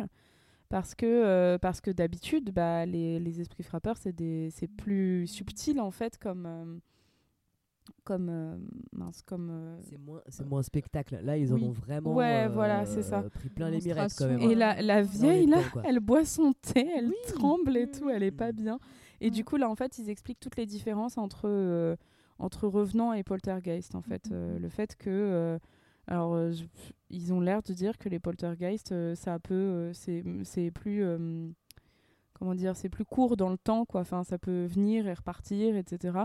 Là où, Oui, en gros, les fantômes ou les Oui. revenants, c'est vraiment attaché à un lieu et tant que, machin, ils sont Bah, et continués n'y a d'être là, pas quoi. de- d'histoire de... Alors, c'est là où moi je trouve que le film pêche un petit peu, c'est que normalement, les, le poltergeist ne prend pas possession et n'a pas de, de, de vengeance en tête ou de, de revanche ou quoi que ce soit. Et c'est là où, du Mm. coup, je trouve que le film, euh, au niveau du titre, il se perd un petit peu. C'est que, on verra à la fin, c'est pas exactement ce qui se passe. euh, euh, pourquoi est-ce que là, il y a ces manifestations-là Oui. C'est normalement le poltergeist, il n'a pas d'esprit de, revanche, il n'a pas d'esprit de volonté de vouloir euh, se défendre de quelque chose ou quoi que ce soit. Euh, mais c'est plus euh, une manifestation euh, due à un trop plein d'énergie, euh, sur souvent des enfants adolescents. Donc, euh, du coup, c'est là où je trouve que ça nous perd un peu, contrairement au titre québécois, on en parlait, euh, peut-être on dira à la fin. Mais, Ah oui. Ah, Je sais pas, moi j'avoue, je connaissais même pas le, le Mm. terme poltergeist et la, et la signification, donc du coup, les différences entre ça et fantôme, j'avais pas trop, euh, trop en tête. Et d'ailleurs, je trouve qu'en plus, quand il l'explique dans le film, c'est pas très clair, quoi, parce que. Non. Mais c'est pas, en fait, c'est pas ce qui Hmm, importe pas dans le but, film. Ouais, voilà. Donc Non, en non, fait, non. ils, clair. peu, euh, ils en parlent parce qu'il faut euh, planter le ouais, décor, voilà, euh, il ça. faut Mm. euh, expliquer pour, enfin, il faut justifier la présence de ces trois personnes, mais en réalité, C'est euh, ça. mais en Oui. gros, les poltergeists, c'est vraiment genre euh, un, un bruit, quoi, enfin, un esprit de bruit, une énergie du bruit ou quelque chose comme ça, et c'est esprit frappeur en français, nous on les, on Ouais. les appelle. Et Du c'est, bruit ou euh, du mouvement, en fait, oui, mais de voilà, manière c'est ça. euh, Et c'est- sporadique. c'est plus une Mm. énergie euh, qui va euh, se manifester surtout par de la télékinésie, etc. Et qui va par exemple jeter euh, des briques, euh, des, Ouais. des chaises, euh, la lévitation et autres, mais qui va pas faire de mal, qui va pas forcément atteindre les gens d'une famille, euh, enfin les blesser mortellement comme une possession en fait. Et c'est à la différence de ça. Et souvent c'est euh, au moment de la puberté parce que l'énergie euh, des adolescents, euh, ils n'arrivent plus à les contrôler et donc du coup ça déborde et c'est souvent les femmes, les filles, du coup les jeunes filles. Ah. Et, euh, et c'est ce qu'on retrouve dans le cas Enfield euh, en Angleterre, euh, un vrai cas en 77. Euh, voilà. Ok. Donc, euh, et à la Qui est d'ailleurs le, le sujet du, de Conjuring 2, il me Ouais, semble. Ouais, tout à fait, c'est ça, ouais. exactement. Mais qui l'a modifié. Parce que pour le coup, Conjuring 2 en fait un truc à la fin de possession. Hmm. Alors que pour le coup, euh, ce qui a été dit, c'était que c'était vraiment du poltergeist et du coup, il n'y avait pas de d'histoire démoniaque derrière en fait. C'est Mm. juste vraiment un esprit d'énergie qui, qui déborde et, et voilà, et ça se Ouais. calme et c'est tout. Très bien. Bah, merci beaucoup pour ce Ouais, point poltergeist. Bah, je vous en euh, prie, euh, bibliothécaire du surnaturel euh, pour vous servir. euh. trop bien. non mais je trouve ça Ce trop intéressant. génial. donc, Bah euh, non, mais ouais, c'est ouais. vrai que c'est intéressant. serait trop bien ça. Et du coup, euh, bah, en fait, euh, ils vont faire un test avec la télé pour essayer de faire parler Caroline et pour en fait montrer aux, aux parapsychologues. Et euh, pendant qu'ils sont en train de parler avec Caroline, elle se fait attaquer euh, par, euh, par quelqu'un. Enfin voilà, elle, elle crie au secours, machin, etc. Et puis il y a un moment aussi où la mère est traversée par, par Caroline. Enfin, il y a cette espèce de, Ah oui. de scène en fait où elle se fait traverser par. euh, par un Bah, souffle, quelque chose comme ça, et en fait, euh, elle crie, et elle ouais. dit c'est elle, je la sens, machin, je sais pas quoi, enfin bon, bref. Et donc, euh, pendant la nuit, en fait, ils surveillent, ils ont mis en place des caméras, des trucs pour surveiller un peu ce qui se passe. Et là, on a la scène préférée de Jeanne, Oh là là là là, j'ai qui cru est cette scène Ah, avec le surveillant, le, qui le- commence avec le un des steak, bonhommes, là. ouais, le steak. Ah, c'était horrible. dégueulasse. c'est dégueulasse, et je Ah, trouve que quand il, la scène où il est devant le miroir là et où sa Ah, peau Ah, se- c'est génial. c'est vraiment bien fait, et c'est- genre ah Ah, c'est Donc, horrible. en fait, ah, le steak, c'est ouais, horrible. le steak, en gros, il y a un des deux mecs qui, se, qui, qui a une petite euh, fonce dalle petite euh, de 4h du matin, là. euh, donc, Et du coup, il se d'ailleurs- dit tiens, si je me tapais la bavette du frigo. Eh, mais tu- là, je me suis dit, mais d'où tu te dis ça en fait? Tiens, j'ai une petite faim, je vais me faire un steak. Alors que tout le monde dort, ça fait du bruit. Je fais, bon, écoute. hein, tu sais, on se fera 4h un du matin, petit l'odeur de la viande qui cuit. Oh, c'est trop- Donc en fait, il sort son petit morceau de steak, d'ailleurs qui est même pas à lui, quoi. Vraiment, il se Non. fait plaisir. Et, euh, et du coup, il... et je trouve que c'est c'est assez, euh, ça illustre beaucoup le côté euh, un peu condescendant au départ de cette équipe, qui pense Mm. qu'ils hallucinent en fait, que la famille, euh, elle est complètement zinzin toc toc, et il y a que la vieille qui trouve qu'il y a, il y a peut-être vraiment matière à quelque chose, mais les deux euh, euh, techniciens, ils s'en foutent un peu, quoi. Enfin, ils, ils y croient pas trop. il soupçonne un canular en fait. Ouais, c'est ça. Et du coup, je trouve que le fait qu'ils fouillent dans le frigo et qu'ils prennent un peu possession de la cuisine comme ils voulaient, je trouve que c'est un peu euh, l'illustration de ouais, euh, de toute façon, on- enfin, ils se foutent de nous, euh, on va profiter de nous aussi, quoi. Mm. Donc il sort son steak et puis bah en fait euh, le steak va pourrir, quoi. Et vraiment, Ouais. c'est dégoûtant. Il rampe d'abord. Déjà, Oui. il rampe sur le, le plan de C'est travail. immonde. Et J'avoue après, que- ah, la Ouais, profusion. ouais. Ah, c'était. Là, rien que d'y penser, c'est- j'ai vraiment En fait, sens pas la- bien, quoi. La scène est folle et je trouve que c'est un peu le premier moment où il y a un truc gore. Oui, Enfin, où il y a un exactement. truc euh, vraiment un truc- gore. Négatif. Et d'ailleurs, j'ai été super Ouais, étonné c'est ça. parce que Et- là, et on sale, est dans quoi, le gore, on est dans le gore total, même à la suite où euh, le mec il commence à avoir des alus et il a l'impression justement que sa peau Que sa peau pourrit et Ouais. que sa peau tombe et qu'il se l'arrache par C'est un, maquillage euh, vraiment Et très bien. Très, très, Ouais, très ouais, bien ouais. fait.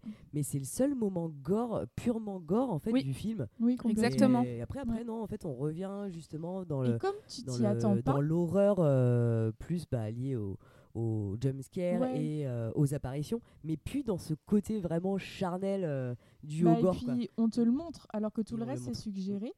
Et je trouve que du coup, comme tu t'y attends pas, parce que jusqu'à présent, t'as pas vu ça, t'es encore plus surpris en tant que téléspectateur. Donc t'es là genre, Ouais. oh, qu'est-ce que c'est que ça? Mais c'est Ouais, c'est horrible. Et tu dis, ok, ça va tellement, ça y est, ça allait tellement loin qu'en fait, sur tout le reste du film, je trouve que t'attends à Oui. retomber sur ces trucs un petit Ouais. peu Oui. gore en disant putain il y a vraiment un truc hyper mauvais euh, Ouais. qui traîne dans cette maison hyper malveillant Mm.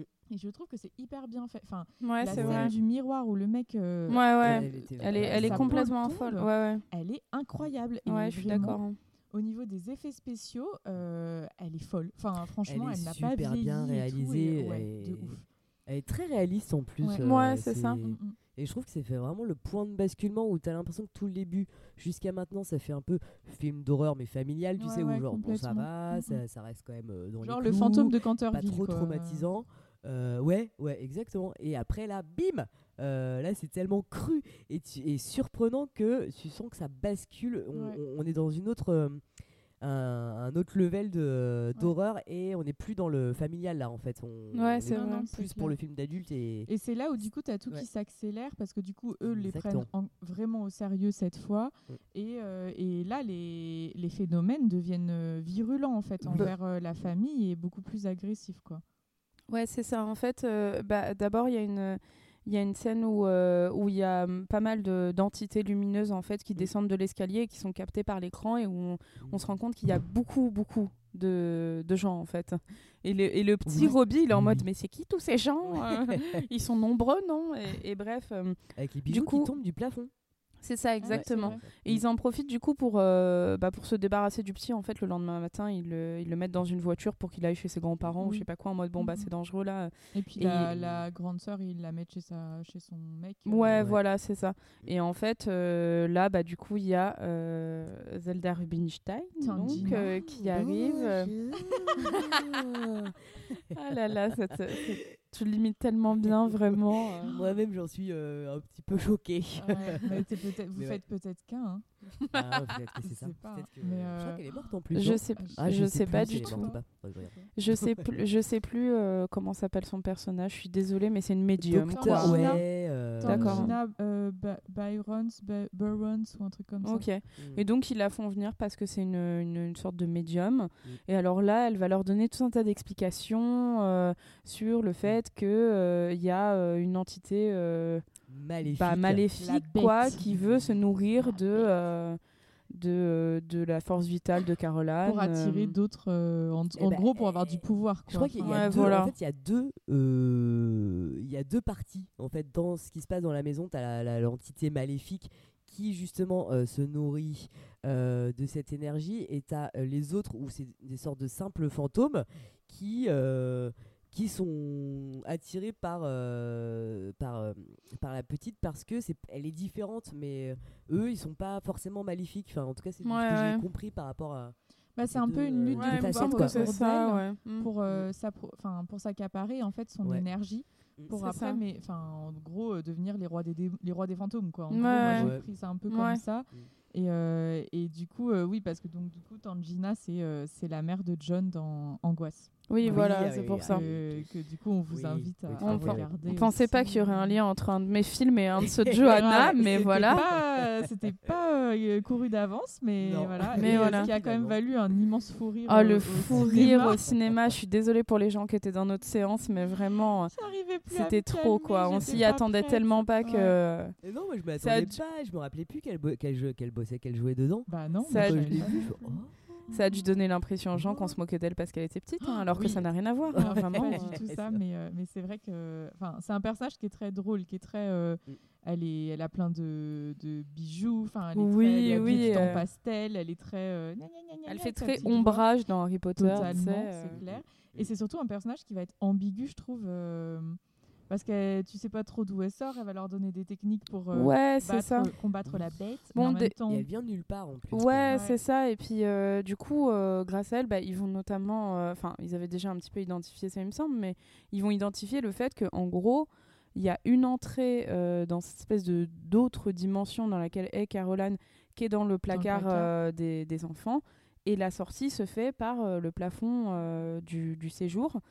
Et donc, ils vont faire des tests. Et à la suite de ça, ils vont. Je trouve la scène est très drôle parce que du coup, en gros, euh, bah, le personnage de, de Zelda Rubinstein, là, il dit Bon, bah, je vais aller chercher Caroline. Et la mère, elle dit Non, non, euh, genre, c'est moi, je vais aller chercher ma fille. Et l'autre, elle est là Oui, oui, d'accord. Ah, bah en fait, finalement, Allez-y, oui, oui, vas-y. ouais, vous avez Ah raison. ouais. Et vous avez pas remarqué par rapport à la corde, où justement il tire une corde, ça me fait vraiment penser à Stranger Things. Euh, Oui, bah, la carrément. dernière saison Bah, où bien sûr. La, la corde avec l'upside down et Ouais, hop, bah, Oui, oui. ouais, c'est c'était. exactement Ah, bah, c'est Ouais, c'est clairement ça. Quand ils Ouais, ouais. sortent de ça, tu sais, c'est C'est dégueulasse. Ouais, bah, morceaux de chair. Et Ouais, enfin, c'est c'est, vrai. euh, Mais c'est vrai que c'est c'est vrai que c'est Stranger Things dans l'idée. Enfin, je pense Bah que du oui, coup, oui. Stranger Enfin, du Things, coup, c'est. euh, Stranger Things C'est qui un ouais, mais je trouve que la préparation de cette euh, scène, elle est trop bien. Enfin, oui, ils Ouais. se mettent en, en ordre de bataille. euh, J'ai trouvé que c'était vraiment cool. Et ça m'a fait vachement penser en fait à un film d'aventure d'enfant. Oui, c'est vrai. un peu en mode euh, euh, bon bah alors on va préparer euh, les noisettes, les machins pour jeter sur les méchants, sur les trucs et tout. Et j'avoue, ouais. j'ai pas pu m'empêcher de penser à Hook qui arrive euh, Ah oui. des années plus tard. Donc Ouais, voilà. ouais. Mais avec la préparation de l'attaque des enfants perdus euh, Ouais. envers euh, Crochet. Et, euh, et du coup, j'ai trouvé que bah, c'était trop cool. Quoi. Enfin, il y a Ouais, vraiment un c'est truc. vrai. euh, Ouais, c'est vrai qu'il y a un truc, euh, Ouais, il y a un, truc plan. assez cool dans cette, dans scène. une- effectivement. Ouais. Et en même temps, je trouve il y a un peu ce truc aussi où tu te dis bon, enfin ils sont sérieux avec leurs cordes là, ils pensent Ouais. vraiment qu'ils vont accrocher la meuf avec une corde et que ça va suffire, Ouais, genre euh, c'est trop chelou et euh. Et Puis avec hum, le pouvoir de l'amour. Et ça marche. bah c'est ça, non mais tu vois. c'est ce que j'allais Power dire. of love. c'est exactement ça.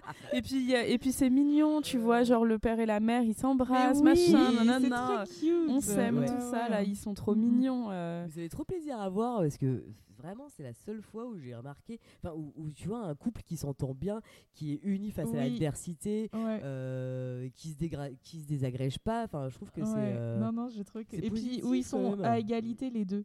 Ouais, oui, c'est ça. Exactement. C'était Ouais. cute.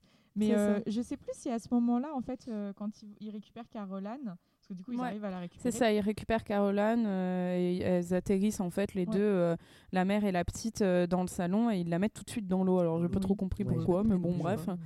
Voilà. Et effectivement les deux se réveillent quoi. Et je donc, sais plus si à ce moment-là, euh, le mari a déjà eu euh, l'historique de Questaverdi. ou Alors effectivement, euh, j'avoue on l'a pas dit, mais il y a eu, en fait il y a eu une, une scène avant juste avant. où il a su que, euh, où il a su que ça avait été construit Mm. sur le lieu d'un cimetière indien, mais son Oui. supérieur lui a dit on a tout déplacé. Je sais pas si c'est un pas cimetière indien, indien. non, je crois pas que ça soit un cimetière cimetière, hein. indien. Je crois que c'est juste un cimetière moi, il me de, semble, hein. de village. cimetière, Parce ouais. que c'est pour ça en fait dans le 2 qu'il y a un Amérindien et tout ça. Mais je crois pas. Ah. euh, bah en tout cas, je crois pas que ça soit dit dans le 1. Ils Ouais, disent juste que c'était le Mm. cimetière de village, genre des pionniers qui étaient là. Ah oui d'accord. Ouais, mais ok. que en plus, du quand coup, tu Ok, regardes ça moi, photos, peut-être, de- ouais. Voilà. Mais du coup, le, le mari euh, s'inquiète en disant mais ok, comment vous avez fait et tout, et le, le patron Mm. dit t'inquiète, euh, on a tout déplacé correctement, on a Ouais, fait ça on de a manière bien fait euh, les propre choses. et tout, euh, voilà. C'est ça. Pas de problème. Mhm. Et donc, Mhm. euh, on connaît le euh, capitalisme. Mhm. Exactement. Et donc Là, le effectivement, le lendemain, donc ils ont récupéré Caroline. Quand ils, quand ils récupèrent euh, Caroline et, euh, et euh, bah, j'ai oublié le prénom de la mère, super. Dana? Non. Euh, ouais, euh, non. Diane, c'est non. Diane, non Ah, j'ai- Je Enfin, sais bref, la madré quoi. Et donc à à ce moment-là, le personnage de Zelda Rubinstein dit euh, la maison est assainie. assainie. Elle dit ça, bon, euh, très bien. Et du coup, dès le lendemain, on voit qu'ils sont en train de faire leur carton et qu'ils se cassent quand même parce Oui. qu'il faut pas déconner. Ouais.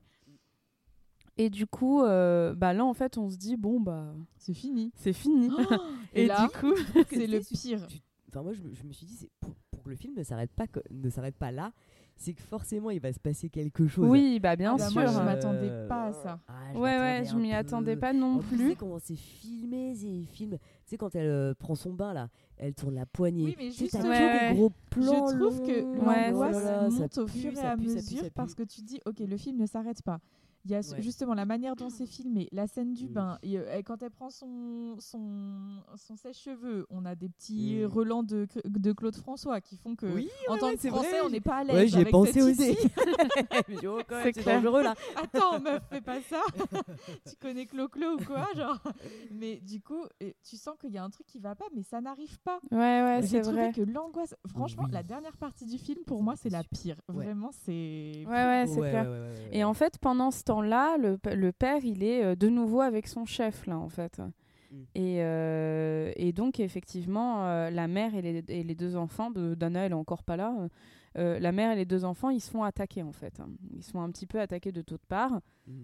Le gamin par le clown, Et voilà. dans une scène La qui est genre horrible. Ouais, il horrible. le cherche en plus, il voit Enfin, vraiment horrible là. quand il regarde sous le lit Ah, et c'est tout. Horrible. Genre, euh, C'est quand il se retourne que la chaise est vide, t'es là genre Ouais, oh ouais. mon dieu, bah Ouais, ouais. le pire, le C'est pire. maintenant, tu vois. remonter en toi la terreur enfantine. tu Tellement. sais, Non, mais quand tellement. elle dit, tu flippes Ouais. de ça et là tu dis oh non ça arrive vraiment. Ouais, c'est C'est clair. horrible. Et la mère, Et la elle mère qui se fait.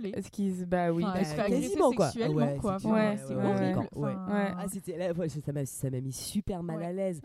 Ah, ah non elle non est pas très, ça, je malaisante ouais, cette scène. et du coup elle s'enfuit Et elle, euh, elle finit par, euh, par tomber dans la piscine euh, qui est creusée, qui n'est pas encore euh, Mhm. construite en fait, mais juste le trou a été creusé. Oui.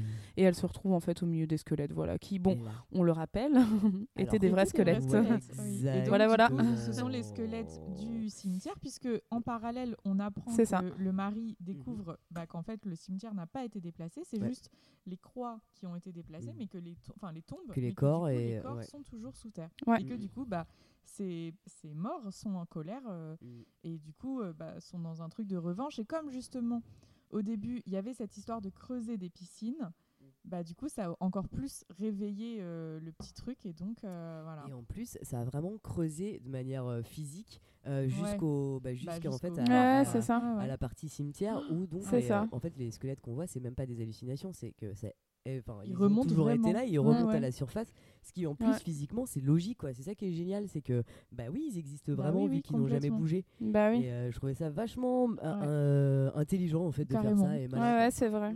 C'est vrai, c'est vrai. Et du coup, bon, bah, euh, elle finit par pouvoir s'extraire de cette piscine, aller récupérer les enfants, euh, sauver les deux enfants, Dana et puis. arrive à ce euh, moment-là. Ouais, c'est ça. Et puis ils partent ouais. tous, quoi. euh.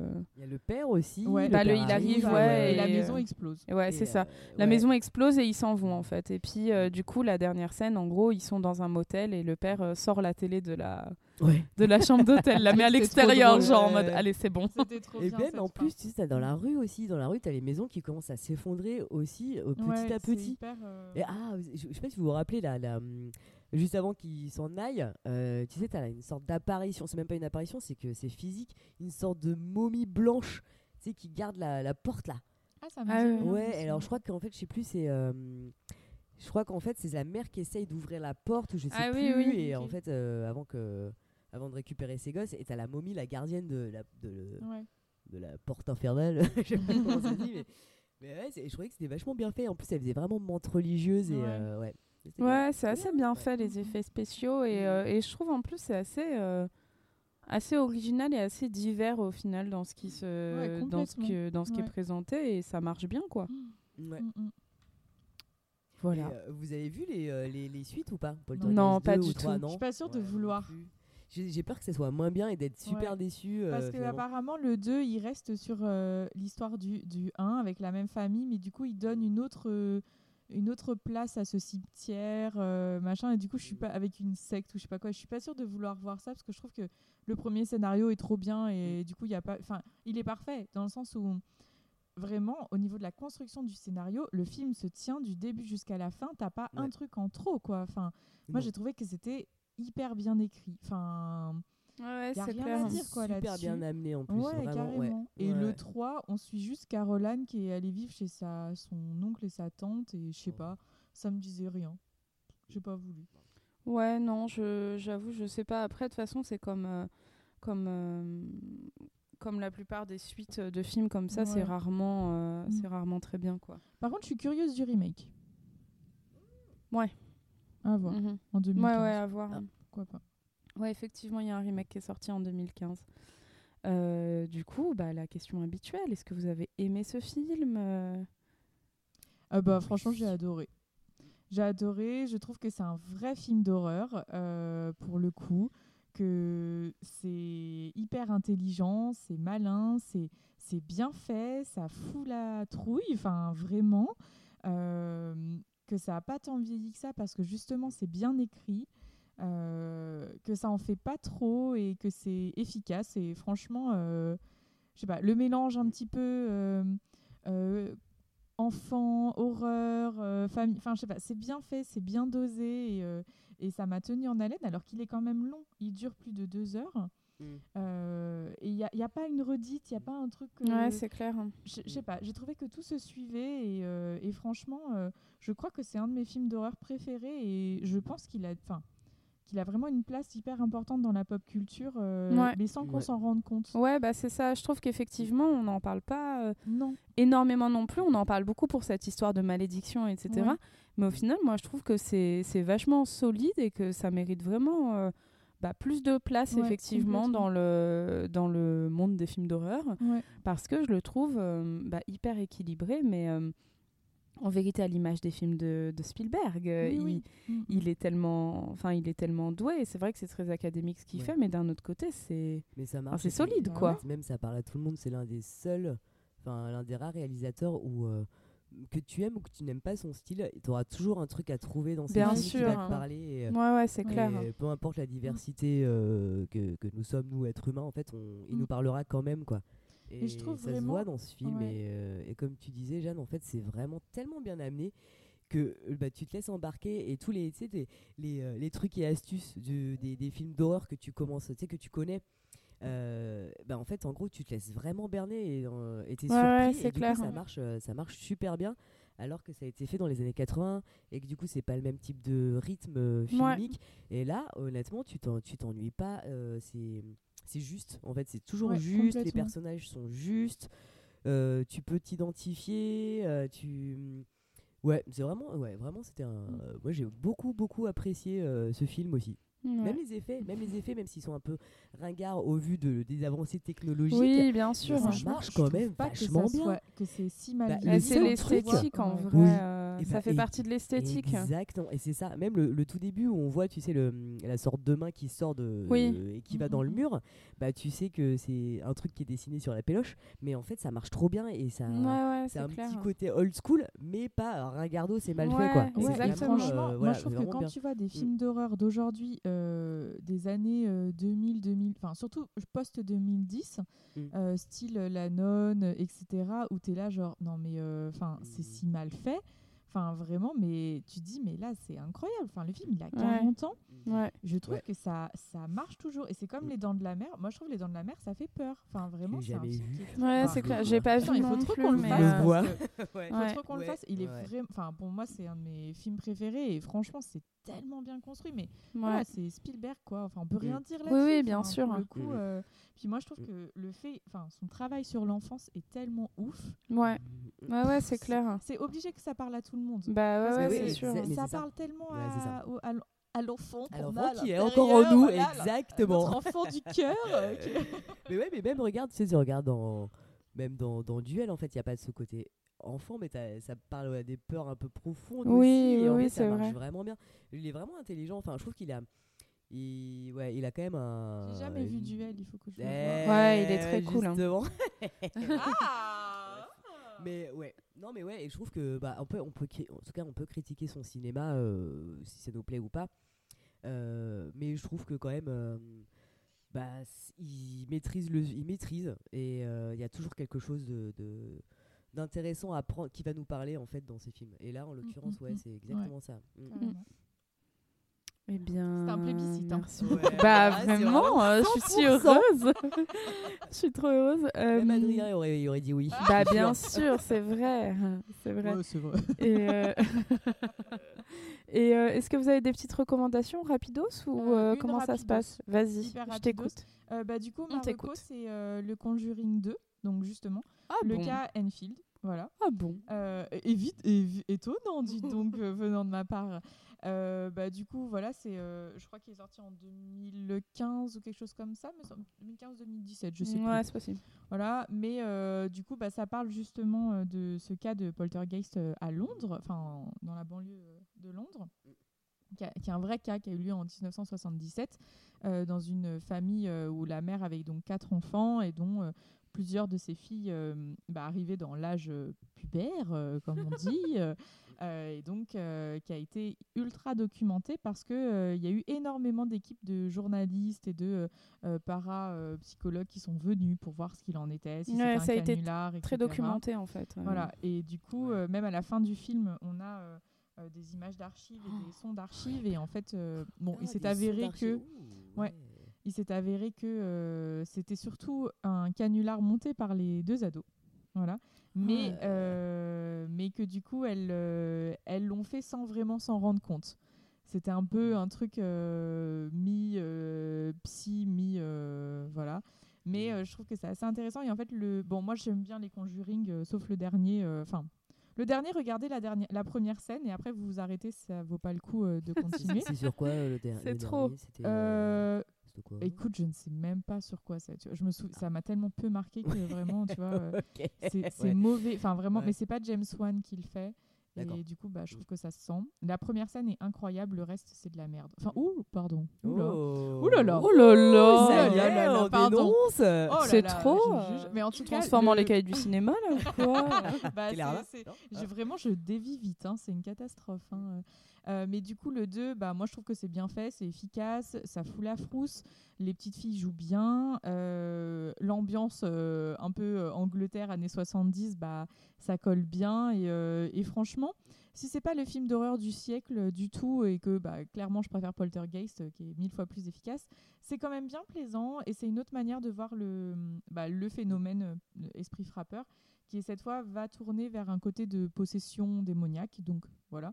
Mais j'ai trouvé que c'était bien fait et, euh, et je trouve que bon, cette franchise de toute manière, de toute ma- elle me plaît donc euh, je la défendrai. Voilà ma petite reco. merci intéressante beaucoup. euh, cette euh, franchise, même si tu sens que ça va avec l'époque du film euh, un peu paranormal activity, Oui, oui, c'est etc. vrai. Je trouve que ce qui est vachement intéressant, c'est que c'est toujours fait. En fait, c'est euh, c'est basé sur des faits réels, comme le premier Conjuring. C'est Ouais. super intéressant en fait de hum, euh, ce lien entre le entre des faits réels Ouais. et euh, la fiction qu'on voit au cinéma. En fait, c'est vraiment. euh, Bah, et puis je trouve que Mm. une des forces de, en tout cas des deux premiers et aussi du des Annabelle, c'est que Mm, il ça, il renoue vachement avec les codes du film d'horreur. Mm. C'est-à-dire qu'ils en rajoutent pas trop et c'est beaucoup un truc d'atmosphère. Mm. Et, euh, et franchement, on a revu cet été avec euh, Priscilla euh, le premier Conjuring. Enfin, moi, je l'ai re-revu. Priscilla, elle l'a vu pour la première fois. Eh, mais franchement, je crois que j'ai eu plus peur que toi. euh, donc, euh, et Oui, je pense qu'il y a savais moyen. tout. Je savais tout, mais ça marche Ouais. bien chez moi euh, parce que Mm. je trouve que c'est malin, ça en fait pas trop et Ouais. j'aime bien ce côté-là. Donc voilà. Ok, très bien. Johanna, est-ce que tu as une recommandation? Alors oui, mais euh, alors bon, c'est euh, alors c'est une expo qui a lieu sur Paris, euh, qui est jusqu'au 22 décembre à la halle Saint-Pierre euh, à côté de Montmartre. Et euh, si vous êtes de passage sur Paris, si cool. vous êtes en banlieue parisienne, tout ça, je vous invite fortement à y aller.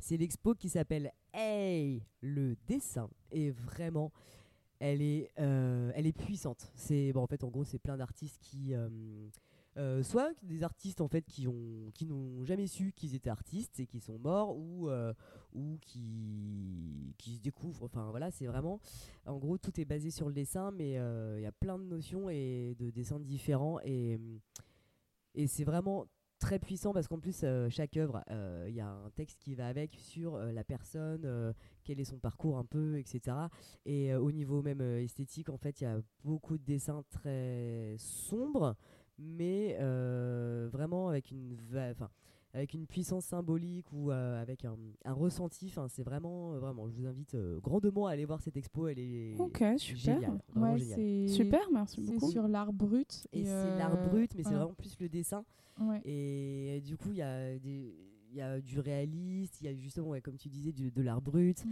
Euh, Il y a aussi même des, des petites installations avec des dessins. Enfin, c'est beau. Et je trouve que génial. pour le coup, euh, la Halle Saint-Pierre, c'est vraiment un des musées qui arrive à parler de l'art brut, euh, l'art brut, pardon, sans bah, cacher le côté euh, euh, bah, euh, raison psychiatrique derrière, parce que l'art brut, c'est ça, c'est c'est un genre, enfin, c'est pas de l'art thérapie du tout, mais c'est de l'art créé lors de, de crises. Euh, voilà, ou, lors, euh, ou par des Ouais, personnes qui sont malades. Mm. Et donc, euh, je trouve que la Halle Saint-Pierre met quand même ça en Mm. avant et il y a un vrai débat au sein de la culture sur est-ce que c'est de l'art ou pas, puisque tu Oui, n'es pas aussi, au ouais, courant. Ouais. Et je trouve que c'est assez- pour le coup le musée le en parle bien. Enfin, je trouve. Donc, Ouais, ouais. C'est très cool. c'est très Ouais. oui. Et en fait, il le met vraiment en avant et c'est, il, en fait, il personnifie en fait ce que tu vois. C'est-à-dire que tu peux mettre en fait un, un- une personne, euh, même si t'as pas le, portrait de la personne, mais en fait, tu as tout son parcours, donc tu, vois un peu qui se cache derrière cette œuvre et, euh, ça a humanisé énormément. Mm. Et j'aime, enfin en tout cas moi ça me, ça me touche beaucoup et ouais comme tu dis par rapport à l'art brut, à des gens qui ont eu une sorte de, de besoin de faire quelque chose pour éviter de péter les plombs. T'as beaucoup de, y a, oui, il y a beaucoup de, de, de- de profils comme ça et tu vois en fait ce que ça, ce que ça donne. C'est c'est vraiment, ouais, c'est vraiment très intéressant en tout cas. Mm, mm. Ok, super, bah merci beaucoup. Et euh, moi, du coup, j'ai une petite reco, c'est le, euh, le moyen métrage euh, Werewolf by Night, euh, qui est dispo sur Disney ⁇ et qui est un moyen métrage Marvel, euh, à l'occasion d'Halloween, en fait, euh, qui est donc... euh, euh, réalisé par Michael euh, Giacchino, a priori, et euh, avec Gaël Gar- Garcia Bernal.